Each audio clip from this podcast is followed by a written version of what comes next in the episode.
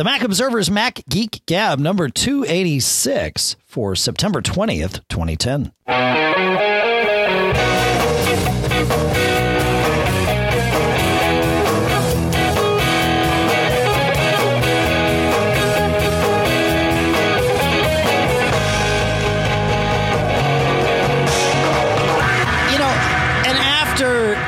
10 years of having to stumble through saying the name of the year, uh, it's it is nice to be in 2010. I am Dave Hamilton here from Durham, New Hampshire.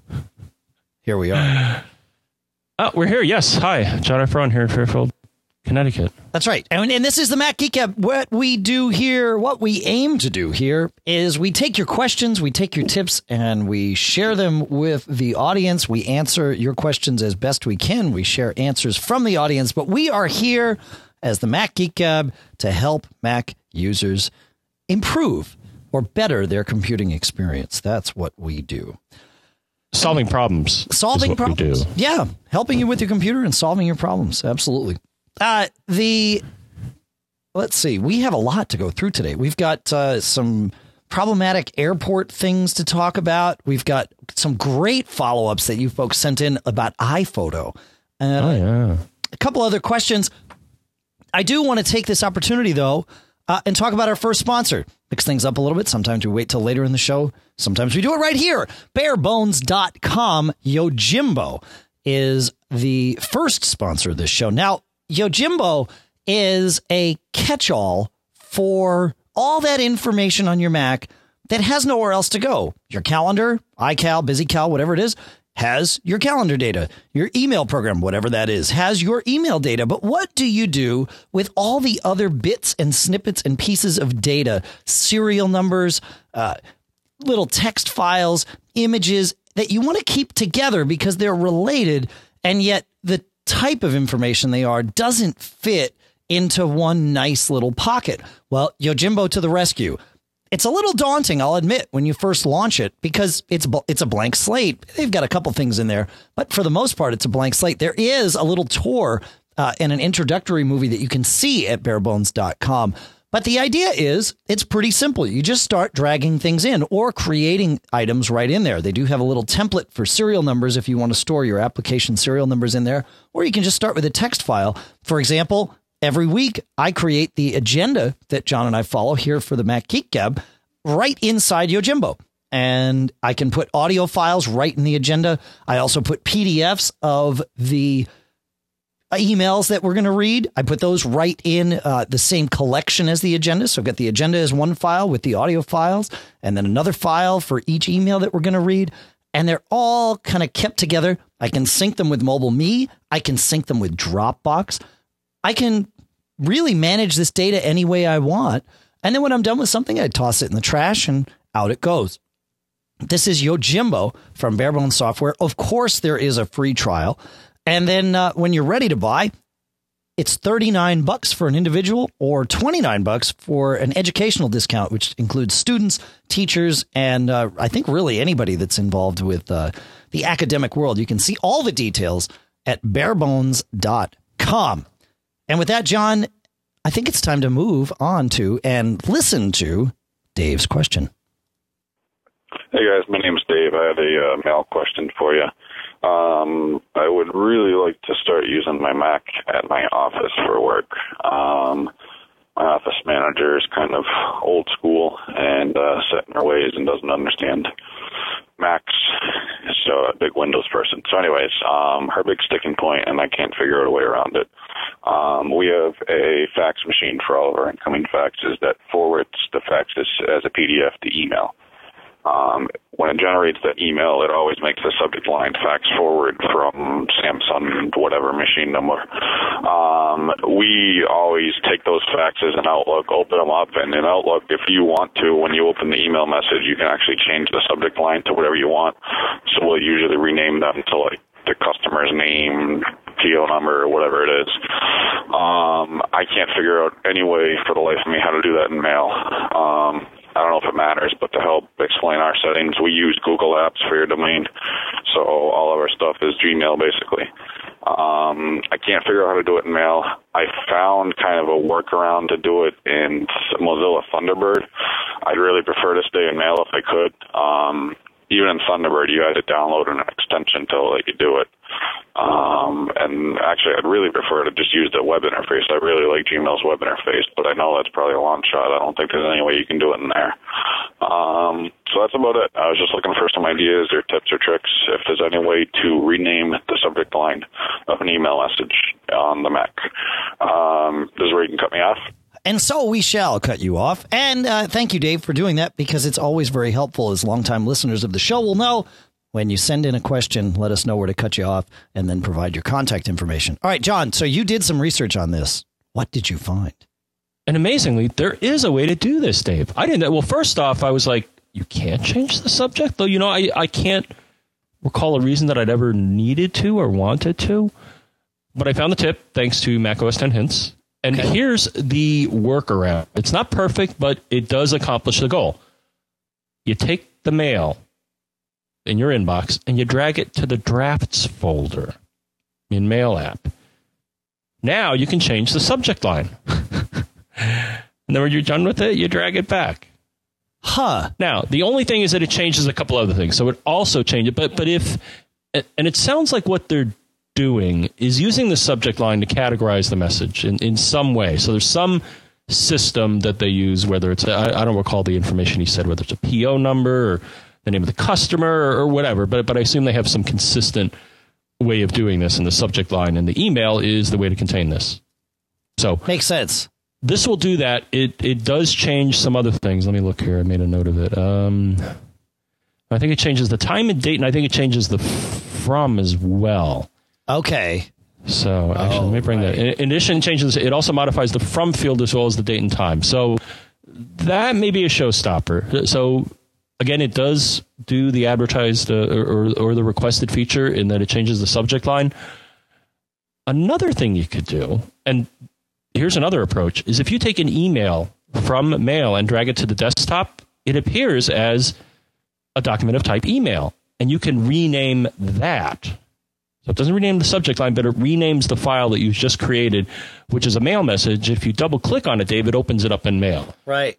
But what you need, so what you need to do is couple that with putting it in a folder, uh, you know, so creating some sort of uh, system to, to contain all these mail messages. Now the thing is, then you'll have two copies of it, one in the inbox and one in that folder, and that that could get to be a mess. And what this leads me to, Dave, though, is I, you know have- how appro- how appropriate. Uh, I guess I just want to toss out the topic because I've seen a lot of people struggle with this, and, and I've worked uh, done this in the enterprise realm. Is his email really what you want to be using to act as more of a database or a filing system? I mean, I do. Um, not Okay. not my entire filing system, but certainly for emails, yeah. Well, I mean, I don't want to double file, right? The, the worst thing is to have data now uh, backup backups aside. The worst thing you can do is put data in two different places, right? Because then you don't know where to find it. And if you, you know, so for emails, I keep it all in mail. I archive them off. Of course, I back them up regularly, but, uh, but as far as my main place to go, you know, if I know it was a conversation in email, I do it. And, and the cool thing is Spotlight on the Mac can search emails just as well as it's searching documents e- and even simultaneously. So, Right. So I guess the only thing I've run into is some enterprises, especially when you're dealing with lots of employees, um, they don't like necessarily use email because the problem is, especially if you're talking hundreds or thousands of employees, that takes disk space. well, Like what some places will do is create quotas. So okay, you can use your email as a filing system, but we're going to limit you to a gigabyte or w- whatever. Well, what that Um, sounds to me like is that IT is imposing a policy to make life easier for them as opposed to going with the flow of what the employees want to do. I, you know, to, to me, it's if, if if that's what the users want to do and there's no problem for management, and we can cut this um, conversation off shortly here, but then then IT needs to adapt as opposed to saying, hey, no, we don't have room because you got room for the data somewhere. You're going to store it somewhere, so you might as well store it in the email box. I, that's my feeling. Right. So the other thing that came up is that Outlook is being used. Outlook will shortly be out for the Mac. That's right. So right now, Outlook on the Mac is not an option. Mail. So, so I'm going to. So what did he say? They were using Google Apps. So what is that? IMAP, I guess they're using. So Uh, well, Gmail, yeah, presumably IMAP. He could be using Pop. I've got a couple of, of other potential solutions for this. Uh, number one is delegate. Ha- make somebody else do it because they've got Windows computers. But uh, number two would be forward the message to yourself and change the subject line there. Still got all the attachments. It's got everything. You're good to go, and you're rewriting the subject line. Not not quite as efficient as moving it to the drafts and back because you're not creating. You know, with that, you're not creating a second copy of the message, which is exactly what you're doing when you forward. But uh, but if you trash the first copy, then you know you're good to go, and you can control it, and it's easy. And that you could do from Google's uh, web interface, as you can alter. But you know, you can forward a message, and then the subject line is whatever you want it to be. But I All like the I like the delegate approach. hey, why not solve the problem that way? Yeah, no problem. I I don't have a PC, but uh, but you know Timmy does, so I'm going to forward off to Timmy. How's that sound?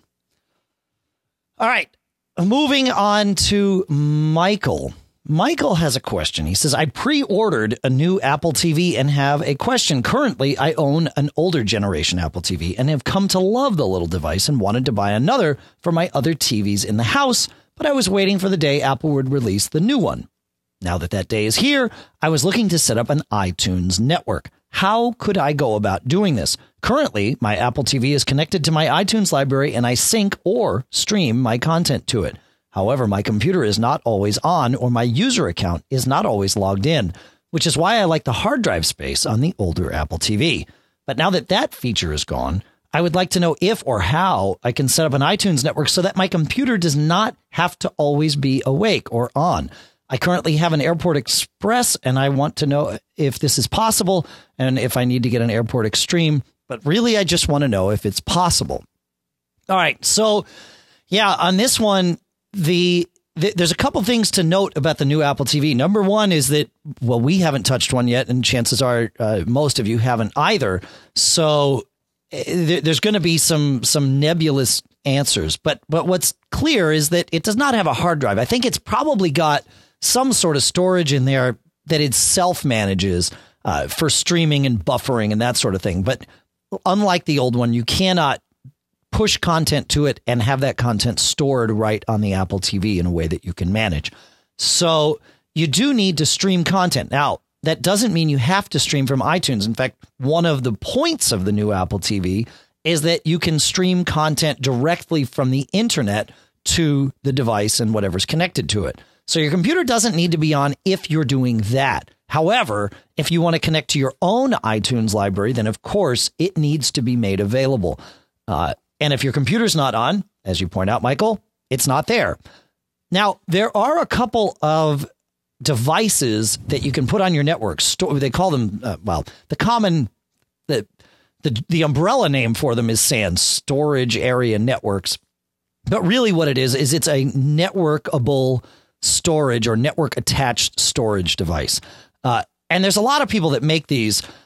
I checked a I checked one out from LaCie at uh, South by Southwest last year, and they just came out with a new one called Wireless Space. Now these are intelligent network storage, and they have their own little servers built into them. In addition to just being able to plug in or attach to your network, uh, they have little servers, meaning you can do a file server. But most of these, and the LaCie one certainly falls into this category, have an iTunes server built in. Now, So do you sync your content from a computer to this device you copy or copy it? Yeah, you copy Okay. your iTunes content to this device, and then it appears to your other computers as another iTunes library. If if you've ever gone through the process where you have two computers on the same network, you can go into iTunes, iTunes, go into sharing, and uh, and turn on sharing, and then the other computer can see your content. You can put a little password there, and I recommend that if it's a portable, because that way you don't have to think about it when you're traveling. But uh, but yeah, it'll just appear in iTunes, and you can select it and stream music from it as long as you've got access and and good to go. My assumption is that that's how this new Apple TV will work. The other assumption I'll make is that there isn't some lock on the Apple TV that only lets it sync to an actual iTunes library, as opposed to one of these devices masquerading as an iTunes library, right? Let's see. Drobo's got one with their Drobo Share product called Firefly uh, that lets you install a little app that does the same thing. But again, it, it, we have not tested this with the Apple TV yet, so it's impossible to say for sure that any one of these is going to work because I don't think anyone really knows, other than uh, you know possibly someone inside Apple. But but that that would be the that would be the way to do it, uh, I think. And again, it's okay. You know, that sounds reasonable. And I think what they're actually doing. So I, I poked around a little bit here, and iTunes. What iTunes has, as far as I can tell, is its own sharing protocol. And I actually looked here, so I think it's on ports thirty six eighty nine and fifty three fifty three. Okay, but it's file sharing, but it's just specific to iTunes. So these guys obviously must uh, you know have their devices on that port. You may want to make sure your firewall is set up to allow that stuff, though. Yep. You know, shouldn't be a problem on a local network, but it may be. Right. So, so just to dig a little deeper into what these things are actually doing, I, I don't think they're anything more than a file server just on a special port that iTunes looks for when it gets on the network.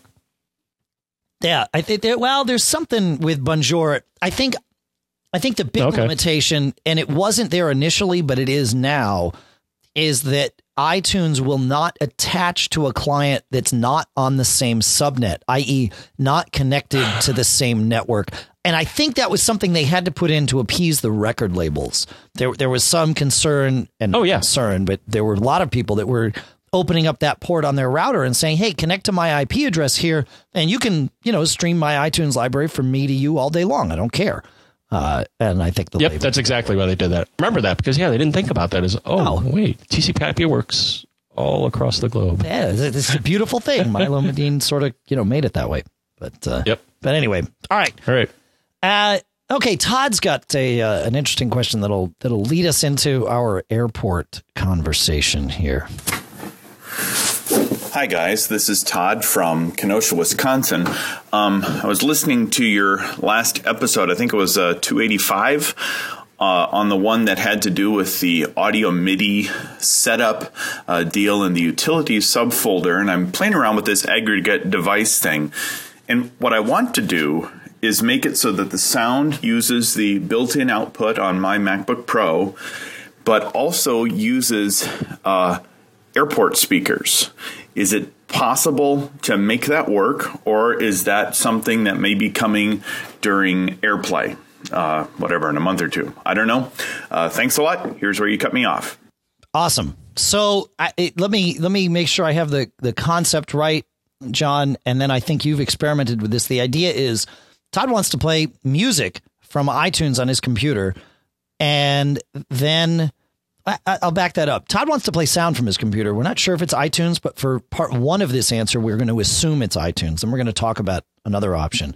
But he wants to take sound from his computer, have it come out both uh, is simultaneously out of the, the local speakers on his MacBook Pro and the remote speakers connected to his Airport Express. And you have an Airport Express, John. And you absolutely. And the short answer for this so this is based on something that we covered in a prior episode where you could take multiple devices, and here's the key, Dave, I think, that answers the question. You can take, using the MIDI utility, multiple output devices and aggregate them. Correct. The problem is, and I verified this, yes, I have an Airport Express. It has an audio jack, and I don't recall exactly where, but there's somewhere in there where you say whether it's called AirPlay or something else. Um, would you like to enable this feature on the Airport Express? And if you do, then, well, you also want to enable it within iTunes. The, the key here, though, I'll talk first, just to keep keep keep the flow answering the question. Yes. So the problem is these speakers do not appear as an output device. If you go to System Preferences, Sound, and then Output. Yep.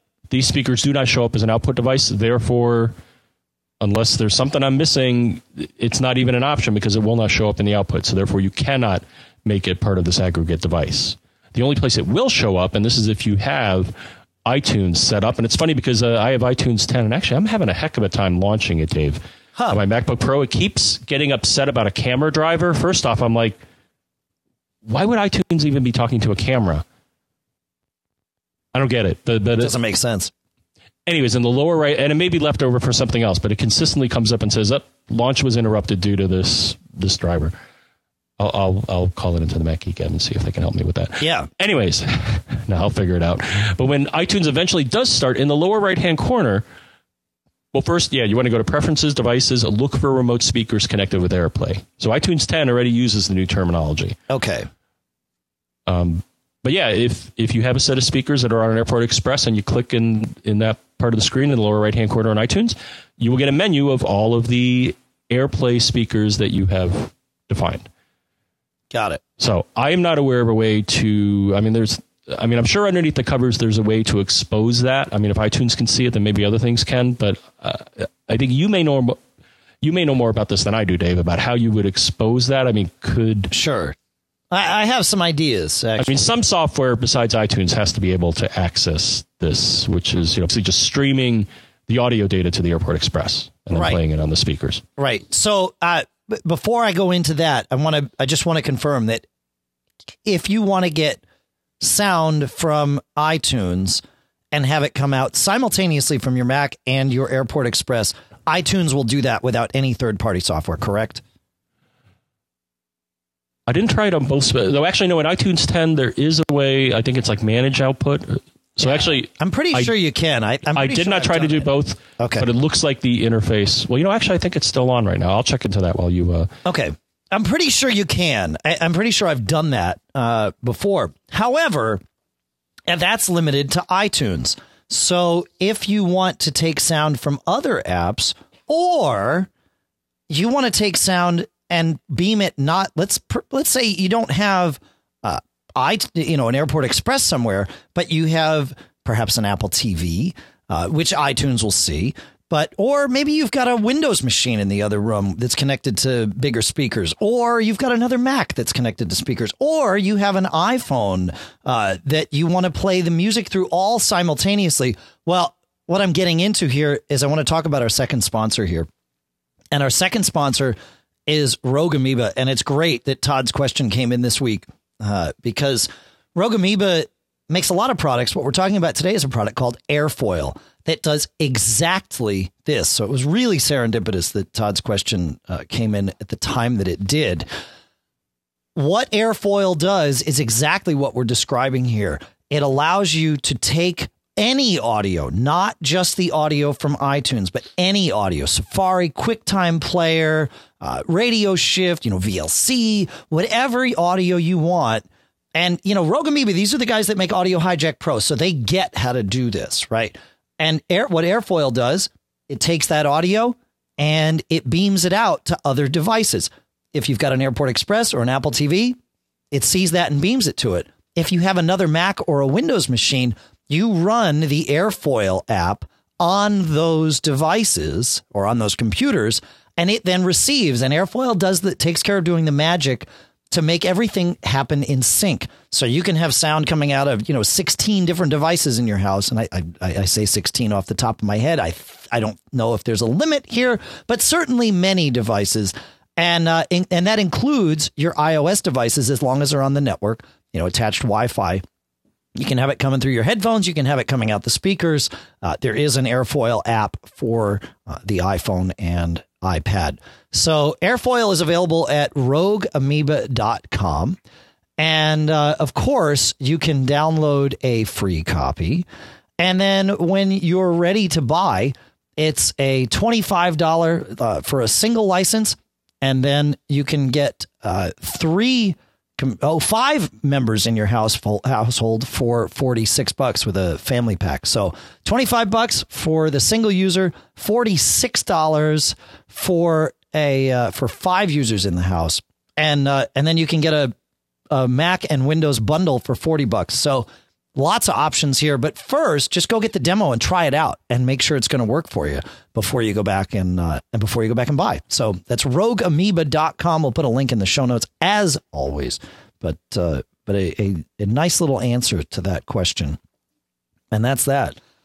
John, uh, I think it's time to move on to more airport stuff. Uh, Daniel is having a problem Ah, with but it. first- Express. Yes, you have. Well, I did confirm at least iTunes 10, and I think prior versions, or maybe it's Yeah. new, but it does. If it sees multiple output options, there is a multiple speakers option, and I just verified that it's Good. playing both through the speakers of my MacBook Pro and the speakers that are downstairs connected to the Airport Express. Brilliant. So, And that's pretty cool. If you haven't experienced this, either again, either with iTunes or Airfoil or even both, uh, it's really cool to have music coming out simultaneous. It's like I'll call them the old days when you'd turn on the radio and tune it, you know, turn on three different radios and tune them all to the same station so you could just kind of walk around your house. It's cool if you're having a party. You use the Airport Express to get sound outside. You know, you've got maybe your Mac upstairs and another Mac downstairs, and you plug speakers into all of them. And now, as people kind of move through your house, go inside or out, it doesn't matter. The entertainment, the music is uh, is all there simultaneously, which is cool. It's very cool. Indeed. All right. Daniel writes I have a problem with connecting my iDevices to my Airport Extreme. I've gone through all the usual troubleshooting. I've reset the cable modem, I've reset the Airport Extreme to factory settings, and used new names for my wireless networks and also for my base station. I tried it with no security turned on, and I turned the iDevices on and off. The net, my iPad, and iPhone still won't connect to any of the 2.4 or 5 gigahertz networks. However, I can connect to the guest network, which is no use because I can't connect my Apple remote on my phone or anything like that. I can connect my iMac, MacBook Air, and MacBook Pro to all three wireless networks. When I look at the Wi Fi connection under the menu on both my iPad and iPhone 4 and select the right error to get info on the network, it shows briefly the DHCP info with my IP address, but then it disappears and there's no connection. It shows info in there for the guest connection and it stays. Previously, I'd been running on an old Airport Extreme base station for three years with no problem, but my new dual band is causing me headaches. Hopefully, you can help.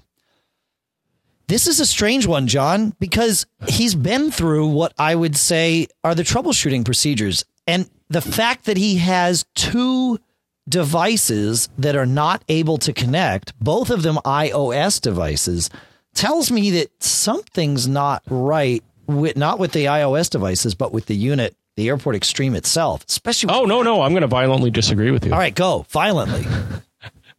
not violently. I'm not. Right. I'm not going to hit you. But um, I'll shake my fist. No, I'll wag my finger. Anyways, here was my thought, Dave. There, from what I recall in the iOS devices, when you set it up, when it knows about a network, what I'm wondering is if it may has may have cached or stored some of the authentication information. I think one step you can do on the iDevices. I don't uh, have one in uh, front of me at the moment. You didn't listen to Daniel's question though. He said he's renamed both the networks and the base station, and he's turned off security. Uh, all right. But you're Never right. Mind. Well, I know there's a setting in there that says forget this network. Yeah. I, what I'm saying is there may still be there may be information on the iDevices that has been saved inadvertently. So, so I'm still going to suggest the one other thing, though I didn't explicitly state it, is to uh, though no, no, I, I, see what you're saying. Yes, uh, everything being changed, it shouldn't be an issue. Right. I'm thinking it, it may have been. I mean, if you have one login that failed, that that may stick around. But no, you're right. Uh, I mean, I had some other suggestions, but the resetting kind of got rid of those. I mean, there's you know DHCP and access control and stuff like that. But that, as far as I know, unless he loaded in an old profile, which you can do, then all that stuff is uh, sure. is reset to very reasonable ranges, and that there shouldn't be any access control based on MAC address, and there shouldn't be you know a teeny tiny DHCP range. I mean, I think it, it defaults to like hundred devices. Right. Because um, that was my other thought. Devices saying, "Hey, you got an address for me?" And it's like, "Yeah, no." That's why that DHCP thing kind of got me excited when he mentioned that. It sounds like it's just about ready, and then it says, "Nope." But why? Yeah, it's weird. Or you know, here. So here's something I would try because if other devices are connecting, uh, you know, it creates a mystery. Uh, so one thing you you may not be far off, John. I, and I don't know how i devices manage their wireless network memory, but it's possible that there is some cache of not the network name, but the MAC address associated with the network. I know sometimes mm. the guest networks are broadcast with a different MAC address. Uh, I don't know how the I don't know if that's what the Airport Extreme does. Uh, I'm, I'm I'm just thinking of this now, kind of as we're going through it. But that's that's one possibility that it is it, there is something cached in there, and unfortunately, the only way to test for that is to wipe your iDevice clean. Do a backup first by syncing oh, it with iTunes. Au contraire. Well, I mean, you got to wipe. Oh, actually, you can reset all network data in your iDevice too, can't you? Well, well, one thing I would suggest there may be a place to look, Dave. Yeah. is if you get the poorly named iPhone configuration utility. Yes.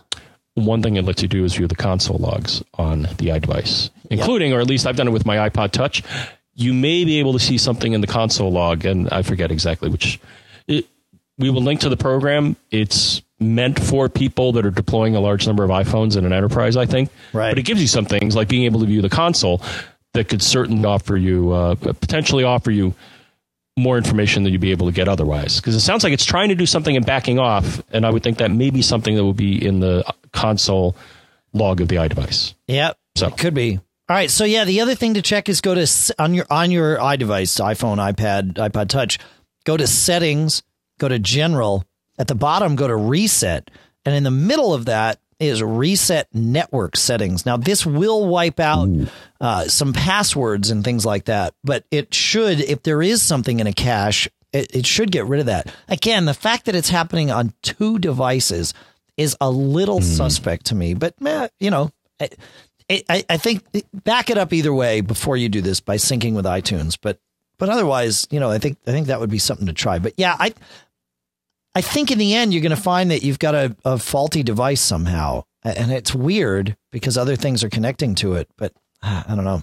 Yeah, Apple's Apple's Apple's devices are weird. I've, I've had, in fact, we're going to talk about it with with the next question here. I've I too have had some weird issues with their wireless devices. Um, but you know, it could be uh, it could be something else on the network. So disconnect everything else from these iDevices, uh, from the sorry from your Airport Extreme, and only connect your iPhone or iPad. Uh, you know, maybe reset it, give the network a brand new name that it hasn't been before, and then only you know start by only connecting your iPad or your iPhone and see if it holds the connection. If it does, and then as you add other things, see if you know one device knocks it off. That that would be the other way of doing it. So, uh, I, I mentioned Michael. I guess it's time to move on to Michael. Michael says, lately I've been noticing that when I start syncing any content over to my Apple TV, it freezes up my wireless network. Basically, my whole internet goes down. The interesting thing is that on my modem, I see no indication that the internet is down. I just find that I can't load a page and that the Apple TV stops and gets hung up. Uh, any thoughts? And then he wrote back and he said, uh, to get it back up, he just power cycles the Airport Extreme, so makes no changes to the cable modem. Uh, but uh, you know, and the airport and the network comes back up. So presumably the issue is not with the cable modem; that it's you know with the wireless router since a restart of that comes up. It, it's a very interesting thing. I, as I said, I've seen something like this. I have two of the older Airport Extremes in my house, John, and uh, they will work fine until they simply stop passing any data and then stop even broadcasting the fact that they are there as as far as wireless networks go. And uh, and I find that this happens. I, haven't been able to narrow it down, but it happens with both of them. So I don't think I have bad hardware in terms of that it's any different from the other hardware that's out there. But uh, but you know, I have, we have quite a few wireless devices, but not more than ten maybe. And the other thing is, I, I think it started when I, my daughter got that Dell Mini 10V. And she does connect to these two, one or the other. They're kind of in different corners of the house. And I think if she transmits a lot of data across the network, perhaps a time machine backup uh, from her Dell, that often is enough to to choke one of these things, which is which is odd. It's very similar to what Michael's describing here. And I, I think that I think there's some wackiness with Apple's devices uh, especially since again I'm seeing it on two of them. So Okay, well, uh, uh, I can't say I've ever seen that, but I have a time capsule, Okay. which I think is essentially a it's the same Airport thing. Express, but uh, Yeah, except as a hard drive. So we're gonna chalk it up to wackiness. I don't like that. I don't either. That that sounds I- not very uh, scientific. It's not very scientific. No, I don't. I, I think it's flakiness is what it is. But of course, okay. I, Well, I say this, and uh, my my Linksys router this morning. I get back from, and this thing's been running for you know pr- probably months, if not a year, without ever being rebooted. And uh, and I came back uh, today from. I actually went to have uh, a brunch with Ricky Spero, who is a former writer. Actually, still writes for Hey. sometimes. Yep. And uh, he started the Apple Context Machine podcast, which started as the Apple Weekly Report for us. But I had I had a brunch with him and his lovely wife, and when I got back, our internet connection here at the house was really flaky, and uh, and I noticed that my router was just rebooting itself constantly. wasn't overly hot in the office. It just it just died. Now, thankfully, I keep a spare router configured exactly like the other one, ready to go, and so I just unplugged the other one. I plugged it back in. Uh, to plug the new one in, fired it up, and within a minute I was in business, which is good because I've got this automated trading engine. I'm testing this uh, Trade Savant automated algorithmic trading thing, and it had opened a position, uh, so it was good to get it back online very very quickly. But uh, but yeah, it's uh, it, you know, routers are flaky things. I, I think they're you know they're made with cheap parts. But, you know, the fact that we can buy something that does all that stuff for you know, less than a hundred bucks kind of tells you that, you know, it's mass produced and it's probably going to break. Well, and you just, uh, I mean, you know, I've, I've seen, as you may, but, uh, well, yeah, when you did this type of work, I mean, I've seen routers that cover entire buildings. Yeah. Yeah. Exactly. Thousands of ports. Of course, they cost thousands of dollars. So, right. uh, Right. Yeah, I mean the the other thing I can only think of, Dave, is that you know since it is wireless, I mean follow what we've uh, well one make sure that there are no firmware make sure there are no firmware updates for the router. I don't know if you have it set it up to automatically apply those. Sometimes, so you know, run software update. Just make sure it has the latest version because it could either be the version of the utility or the firmware in the device. Yeah, I think the device you can also set up to say, hey, by the way, if there's firmware out there, blink the light or something. So yeah, yeah, that's true. Yeah, um, the airport ones, the Apple ones will. Yeah. And then general troubleshooting, get something like AirRadar or iStumbler or something. Look at what's in the neighborhood, something that may have changed, and uh, when your computer tries to talk. Oh. Um, though resetting, uh, though actually well, it, it can't hurt to re-examine your landscape every now and then just to make sure there isn't something that's potentially interfering. That's a good point. That might help. Uh, even with Daniel, if he runs AirRadar uh, on or iStumbler, which are software it, software packages, software programs that you run on your Mac, and it'll tell you all about the other wireless networks that it sees, channel number, signal strength, all that stuff looking at one of those will tell you if you p- potentially have a conflict. And you might have a neighbor, you know, in Daniel's case, his iDevices won't connect. Well, you know, if there's somebody else right nearby on the same channel, maybe that's interfering enough with his iDevices to stop them, but not enough with his Macs. Who knows? But that's uh, that's certainly a possibility. I hadn't even thought about that. That's good, John. I like that. Well, you know, we've we've answered quite a few questions here. Uh, we've got some tips to share, and all of these have been sent in, of course, by you. Some of you may be asking, especially new listeners to the show, how do I send my question in? And we are happy to have this is not a secret. This how, is, Dave? This is something wide open to all of you. Uh, you can well, the best way to do it, our favorite way, is if you can email us at feedback at macgeekgab.com. Uh, I want to make sure I heard you right that you said feedback at macgeekgab.com. I did. I said feedback at macgeekgab.com. And you can email us text. You can email us pictures. You can email us audio files. In fact, we've had probably already on this show, we've had some audio files that were recorded by people on their iPhones or iPads or iPod touches. And then they just email the audio file directly to us from that device works really, really well. But it's possible you might be somewhere where that's not possible. Oh. And you want to call us. And that's totally fine too. You can call us at 206 666 Geek.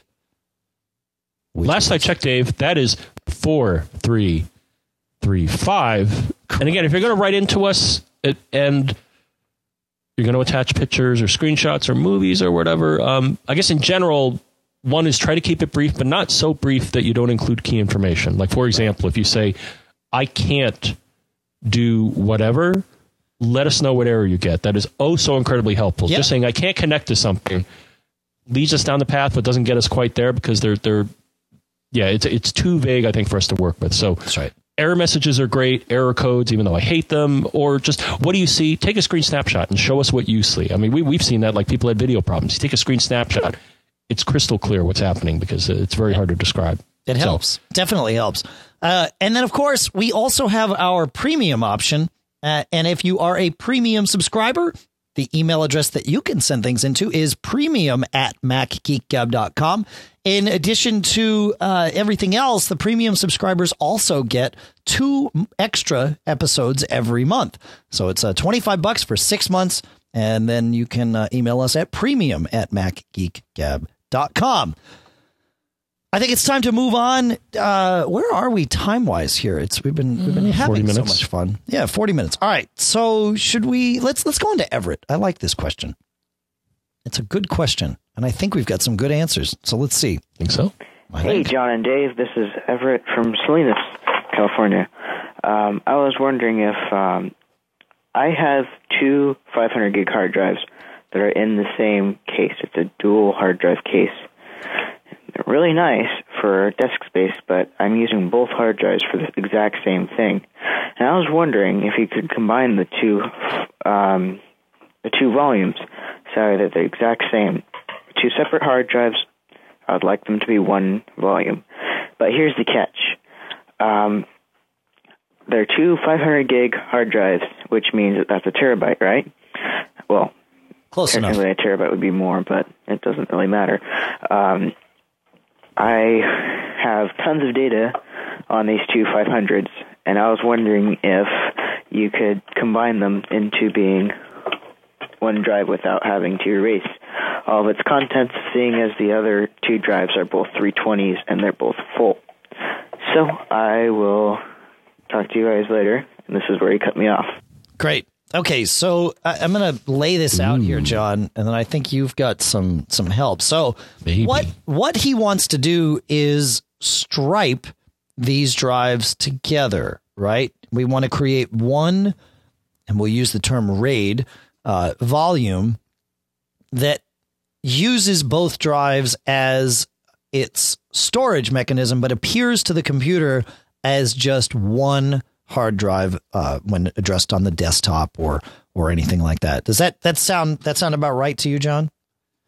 Yeah, I think that sounds right. And what what you're referring to, Dave? Uh, so when Dave says RAID, which I think you did, right? I did. I said RAID. So RAID is a somewhat of a standard, at least at the low level, that, that has different levels, and the levels give you more sophisticated uh, functionality as far as what you do with your hard drives. And the very first level is level zero, which, as you pointed out, Dave, is striping. Right. Which basically just combines drives. So it's certainly possible. Now, Apple, in Apple's disk utility, has the ability to take multiple drives and connect them together or stripe them. Uh, and oh, and you go well, into disk utility, you right? You go into disk utility, you select the uh, the drive, you say create a RAID set, and put it all together. But the problem, as as Everett is likely aware, is that this is a destructive operation for oh. both drives, right? So you, in order to stitch them together, you have to forego the contents that exist initially, mm-hmm. stitch them together, and now you've got, you know, this one volume that you can go and dump things onto. So that's not that's not what he wants. He wants to non-destructively repartition these drives, right? Yes. Okay. So so we we can get fancy here. Good. Or we can we can do it the easy way. What what what would in a, in a is in as brief and, and concise a way as possible, what would the fancy way entail? Well, to me the fancy way is well, no, I want to tell you the easy way. All right, well, well the easy, way, way. Yeah. Well, the easy way may be obvious. You get yourself a one terabyte drive. You blast all that data over to the one terabyte drive. Right. You make the RAID array. You copy all the data back. Unfortunately, that requires. Uh, but I'll say this: this may be the option that costs you money. So either you find a friend that can lend you a one terabyte drive. Sure, an empty um, one terabyte drive. Correct. Yes. Yeah. So to me, to me, that would be the optimal solution but again, you, you need a friend that has a one terabyte drive that they want to, or you have to have enough money to get a one terabyte drive. So they're coming down in price. Yeah. The other thing, now here, here's the harder way, Dave, and I don't know. I think we should write these folks. Okay. Um, uh, you probably heard of Drive Genius. Oh yeah. And I think we both have the latest uh, latest version of this, Drive Genius three, and they they have one feature which leads me to believe they may be able to do this. And they enhanced this is a new feature in Drive Genius 3, And the way they describe it without reading the, the white paper or anything is that it says it will add, delete, hide, expand, or shrink. Now, what I like about that, I'm going to assume, well, I don't know. I don't know if their expand or shrink are non destructive. And, and they, I don't see it in the quick description. If they are, which they could be, and I believe even even if you dig around in the dirt on OS 10, there is a way to non-destructively resize a partition. Though, though I think normally, as you suggested, Dave, with the RAID utility, that I think is going to wipe everything out. And I think it warns you right up front, saying, you know, if you're going to do this, whatever data is there is gone. Right. So, uh, so maybe just you know pop up an email. I mean, they're online, ProSoft. You know, they're they're a great bunch there. See if their program could do it. I, I think they offer a demo, but I don't think they offer the demo offers uh, that functionality. Yeah, the demo of of does not do any writing, or is in a very limited way allows you to write to the disk. So I don't think it would let you do this. Uh, but I, I think I, I, you know I think the it, from the way I read it, the full version will do this. Um, but we'll we'll check with them and we'll certainly report back. Uh, yeah, it, it, you know the the thing is though, I'm gonna I'm gonna stop here unless you need one gigabyte of you know contiguous space for some or terabyte. reason. Uh, sorry, yeah, yeah. I may have said gigabyte before. I don't know if. Uh, yeah, we we got, we got to adapt. yeah, I mean, first right. it's Tera, and then just to get ready, I believe after Tera is Peta Peta. That's right. or Peta.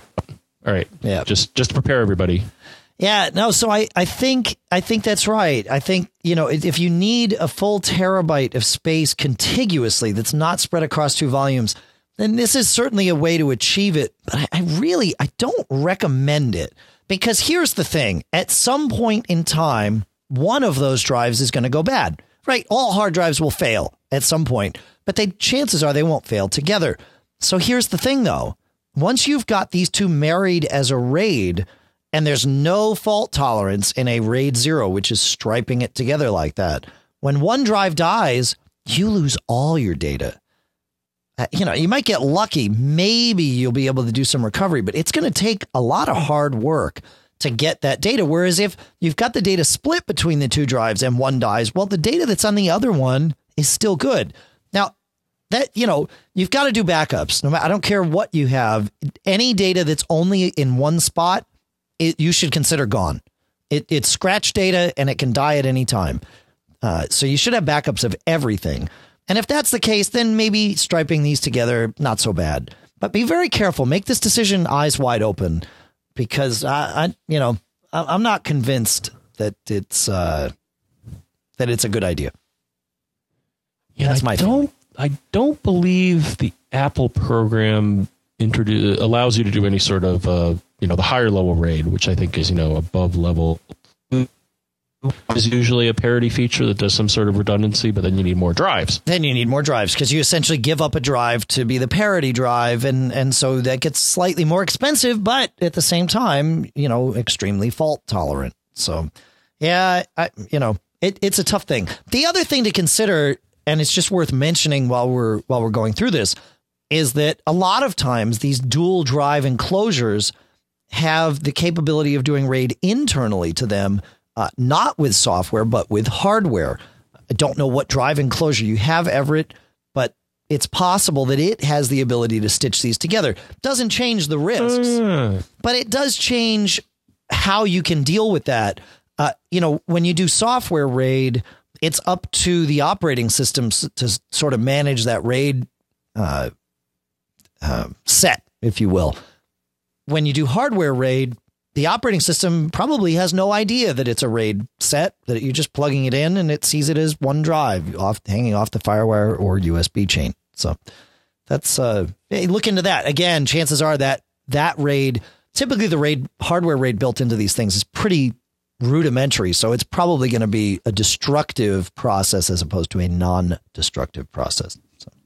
Yeah, you know, I'm just looking quickly, Dave, and it, and it seems that our friends at OWC, which you and I yeah, I think use on a pretty regular basis. Yep. I just did a quick search, and they have multiple items. Uh, so I searched for RAID OWC enclosure, and it comes up with enclosures, E eSATA, and I'm sure otherwise that uh, give you the RAID functionalities you pointed out on a board. I, I would assume on a board inside of the enclosure. Yeah. So Yeah. And like some of them say here, yeah, RAID, you know, 0, 1, 5, and 10. I guess 10 is, well, twice as good as 5. it would have to be. That's right, because that's that's what 10 is. It's it's five more. Uh, all right, let's go. Let's go on to. That's great advice, by the way. Uh, let's go. We, we've been discussing iPhoto lately, and in the last couple of shows, and we've got a set of great tips uh, that you folks have shared that we want to kind of echo out to to the rest of the listeners here. So we'll start with Bob, and we'll go from there. Hi, John and Dave. Bob from Santa Barbara. I was listening to your podcast about um, iPhoto. I have a couple of comments about the person who wanted to transfer photos to another iPhoto library. When you're exporting photos from iPhoto, I think you're just exporting the most current version of the photo. You know, you can take a photo and you can um, edit it, right? You can adjust the colors and crop it and such. When you export photos, I think you're just taking the last edit. So you're losing the original photo when you export, I think. And I don't know what the other program does if the guy is exporting to an external library because he wants to save space, then he should know about this too. When you delete a photo from iPhoto, you know it goes into the iPhoto trash, not your system trash. So a lot of people make this mistake. You delete a photo from, a photo from iPhoto, you notice in the left-hand column there's a little trash can. That keeps all your photos there until you say from the iPhoto menu, file, empty trash. I think that's where it is. It might be iPhoto empty trash. Just wanted to pass those two along. Thanks. Cool. Thanks, Bob. Do you have anything to add to that, John, before we move on to? Well, well I did verify. So just okay. to, to be clear, iPhoto has an export feature, and within the export feature is a kind field, and there are a number of options there. One of them is original, and would do as you would suspect. It would export the original photograph before you did anything to it. So it depends on what you want to accomplish. So if you'd like to do that, and I'm not going to try to guess why you'd want to do one way or the other. But if you choose original, it's going to be the photo that you took when it first was imported in iPhoto. If you choose one of the other options, and I verified this, for example, JPEG. So I took a photo, I cropped it. Well, I took the original, I dragged it on my desktop, then, or, or I exported it, then I cropped it, exported it again, and the, uh, in one case I said original, in the other case I said JPEG. Basically, JPEG output the modified one. So again, depending on what you want to do, but I verified this, the behavior is different. So, so you want to keep in mind what you want to accomplish. Do you want to export the originals or the versions that you modified? And I would guess you probably want to output the versions that you modified because sometimes that's a lot of work, all the sliders and stuff like that. Unless you want to go back to the original. I don't know, but that's a great point. So I verified that, that there is indeed a difference uh, depending on the kind field and the export feature in iPhoto. Right, right, right. Yeah, that makes sense. That makes sense. All right. Uh, and and his his comment about the iPhoto trash it it's it bears repeating. We've said it before. He said it. We'll say it again now. When you trash a photo or photos from iPhoto, it does not go into your system trash, it, but it does go into a trash. It goes into the iPhoto trash. What this means is those photos still take up space on your hard drive until you empty iPhotos trash. So it's just important to remember that it, you'll have to decide balancing space versus saving all these photos that you've trashed, whether when and whether you want to empty iPhotos trash. But I had stuff in an iPhoto trash for years before I realized, oh, hey, this stuff's all still here. It never went away. Got to go empty. Uh-huh. So, all right. Uh, moving on to Jeff. Hey, John and Dave, it's Jeff from Denver, Colorado. I was just listening to episode 283 about the iPhoto question. And one thing that uh, come to mind when John was talking about holding down the option key and starting up iPhoto, if you go into your Photos directory and duplicate the iPhoto library onto an external hard drive, then go into the local iPhoto library, holding down the option key, making sure you select that one, then you can go in and delete all the photos 2009 and older quit iPhoto, reopen it, holding down the option key, and open up the library that you copied onto the external hard drive, and then you can delete all the photos from 2010. And that seems like a fairly simple way of creating both of the different libraries that the person is wanting. And then regarding external hard drives, just last week I bought a uh, Seagate one terabyte external USB powered hard drive for $85 from Newegg. it seems to work pretty well. Uh, so just another option that's under $100 for a terabyte. This is where you cut me off. Awesome. Thanks, Jeff. And yeah, I like that. I like that idea. Duplicate and then delete from from either side. That uh, you know, I would I would triplicate. To be honest, I would I would make a third copy and go save it off somewhere else, uh, just in case you, your one or heaven forbid both delete operations wind up somehow corrupting your your iPhoto library. At least that way, you've got an original that you've un, that you've left untouched. Yeah, and of course, if you use Time Machine, Time Machine does its own kind of special thing with Yeah. uh, with iPhoto, which is Yeah. very nice. Yeah, in fact, it's funny you mentioned Time Machine, John, because Rick's tip uh, for iPhoto sort of brings that into into focus. He says, in order to slim down my 12 gigabyte iPhoto library, I took your advice and bought iPhoto Library Manager. I then created several libraries using iPhoto Library Manager on an external USB disk and moved many of my photos to it. Problem solved. However, I then realized I no longer have a time machine backup of those external libraries like I did when all my photos were on my internal hard drive. And if I was not home, there was no way for me to access those photos because they had been moved to my external drive. Now what? Well, my solution to both these problems was Dropbox. I again used iPhoto Library Manager to recreate my external libraries on Dropbox. Now I have an online backup and a local backup of my photos. The bonus is that I can access all my backed up photos anywhere via Dropbox as long as I have an internet connection. And I've saved about 10 gigabytes of space on my internal hard drive, and iPhoto works much faster now. One thing to note, Rick did follow up with this that he said he's using the new uh, betas of Dropbox, the 0.8 uh, betas of Dropbox, which I too am using. And they allow you now to do selective sync, which means you do not have to always sync the uh, every folder down to your computer. So you can pick which folders sync down. And that's how he's saving some space on his internal hard drive is he's not letting those copy down uh, from his Dropbox. So there, uh, that's good. There you go. We'll put a link in the show notes to uh, sign up for Dropbox. Uh, you can go sign up and get a get two gigs free. If you use our link, you get an extra 250 megabytes, so an extra quarter gig, and uh, and so do we in one of our accounts here. So we'll uh, we'll we'll put that link in the show notes. Great. Uh, and then finally, Dave has a different Dave. So Yes. that, that makes multiple Daves. This is the show. There, these are the Daves. I know. I know. Remember that Kids in the Hall thing? I'm the only one. No, right? no, Okay. no. Hey, John and Dave. This is Dave from Georgia, and I was just listening to Mac uh, Geek Gab number 283 and enjoying that. Uh, I was listening about the iPhoto management, uh, library management problems, and um, I'm sure you have a ton of responses on this. I'll add my two cents in.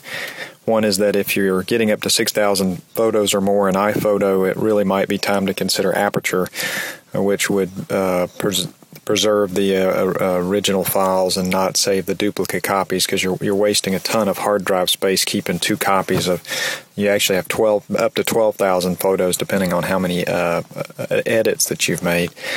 The second uh, comment would be about the library export is that when you export the originals, if you've uh, done any kind of modification to the photos that you're going to lose the uh, edits when you only export the originals. I've gotten around this by going in the uh, uh, album or the event and just the selecting the photos there. Um, and then exporting those, um, and that will get the originals and the uh, modifications where those are available. The last thing I, I would admit uh, that I would mention is that when John was talking about uh, creating a new library, one option would just be simply uh, to create a new iPhoto library and start saving uh, all the new photos to that library and taking the old library and archiving that uh, to a, uh, a backup to two different, at least two different backup locations. Love the show, and this is where you cut me off. And uh, I All right. We will cut you off. Uh, cool. Do you have anything to add to that before we have one more tip? It's not an iPhoto tip, but it is a good little tip before we uh, move on. All right. Well, since we only have time for one more, and this has been the show of multiple Daves, it, we, we would be remiss if we didn't uh, finish it out with a comment from yet another Dave. Hi, Dave and John. Uh, this is Dave Cook from uh, Saugerties, New York. Uh, I just stumbled upon something after hearing a couple things in a couple of other podcasts um, that I thought you might uh, find interesting, and maybe you've covered this stuff, and I apologize if you have. No apologies, Uh, sir. but I just bought the camera connection kit for my iPad, and I have a couple of uh, audio recording apps, and plugged my Dynex USB um, headset with microphone that I use for Skype and things uh, into it, and found that it's recognized by uh, just about everything. Um, I have a couple of telephone uh, apps on the iPad, of course, Skype included, and this other one called Whistle. Um, that seems pretty cool. And um, everything is uh, seeing the Dynex, and that's what I'm recording this little voice memo on right now. So let me know what it sounds like and um, pass it on. Okay, thanks. Talk to you guys soon. Cut me off. you bet. so yeah, Dave's right. What they call the iPad camera connection kit comes with two pieces, and I believe it's like twenty nine bucks. It's thirty bucks.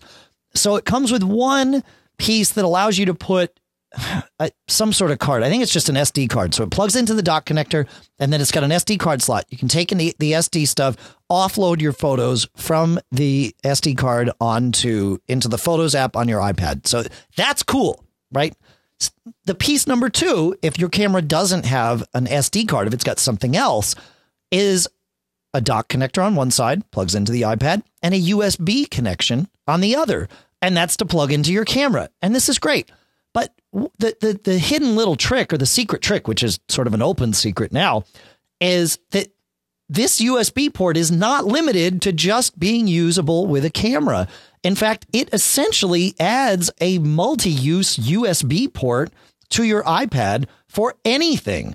Uh, I've heard of people using, obviously, you can't use a mouse because the iPad doesn't know what to do with a mouse, but you can use keyboards, you can use uh, microphones, as he points out. Uh, th- there's there's a lot of different reports of people using USB peripherals with this with their iPads and really opening up the world uh, of functionality. In fact, you can even use it with a standard dock connector to plug your iPhone into your iPad and have it slurp the pictures from your iPhone off to uh, the iPad, which is it's just pretty cool. So uh, so thanks, Dave, for for bringing that up, and uh, it's a it's a good topic that well worth it's well worth the thirty bucks if you've got an iPad because now it, it just opens up the world of possibilities. That's my feeling anyway. You got anything? To, uh, yeah, Yeah, you know, it was just uh, hitting the library uh, as of late. You know, to get Blu-rays because I got Blu-rays and I got Blu-ray player. yeah. They also got an iPad at our library, so they're pretty hip and happening. Hey, that's cool. That's Bolted down though, a Well, security well, cable on it. You can't really blame them for that. No, Well, John, it sounds like you've got a little bit of a cold, and we've been doing this for about an hour, so it is yeah, time to wrap It's things up. fall. Well, actually, no. I'm sorry. Fall is Ah, yeah, what is that? Thursday, Okay. And then Friday. I seem to recall someone on the staff has a birthday. I, I forgot who it was, Dave. I'm not familiar with this that of which you speak here. I have uh, No, no idea. I, I, I, I thought it was actually somebody on, on the staff of uh, Mac Geek Gab, and it's It not was- me. uh, So, it- are you sure it's not you? Yeah, that's my birthday Friday. That's right. oh, you were talking about getting old. I thought I'd just rub it in. Hey, that's Prematurely, right. That's right. so. You only get old once, though. Wait. All right. Uh, we've told you how to get in touch with us. We would love to thank Michael Johnston from the We Have Communicators, former the iPhone, formerly the iPhone Alley podcast. He converts this from MP3 into AAC enhanced for you, adding all the links and making all that great. If you do not want the AAC enhanced, and we've had some people that, for whatever reason, either want the show a little bit faster because it takes a day or so to get the conversion to you, or have devices that you know you, you just don't want to use. Uh, AAC MP3 is better. You can go to macgeekgab.com and there's a link there that you can it'll bring you right to iTunes and you can download the MP3 uh, and subscribe to the MP3 feed of the show. Of course, macgeekgab.com is where you also subscribe to our premium version and we of course very much appreciate all of you who support us in that way as well. Cachefly provides all the bandwidth, C A C H E F L Y. They are the distributed CDN that uh, that gets the podcast from us to you. Blog World Expo is next month, but I think, and I might be wrong about this, I think our coupon code uh, for 20% off has expired. If it, try it, because it, it may still be good. I saw some tweets about how people were still using them. Observer VIP, O B S E R V E R VIP. Blog World Expo is October 14th through 16th out in Las Vegas at the Mandalay Bay. and uh, and John and I will be there. The podcast marketplace includes the A2 desktop speakers from Audioengine, Yojimbo from Bare Bones Software, PDF Pen from Smile, Notebook from Circus Ponies, and uh, of course Airfoil from Rogue Amoeba, and uh, all through the Backbeat Media Podcast Network. And John, that is it. It's time to get out of here. We will be back on Thursday with a premium show, and, uh, and we'll take it from there. All right.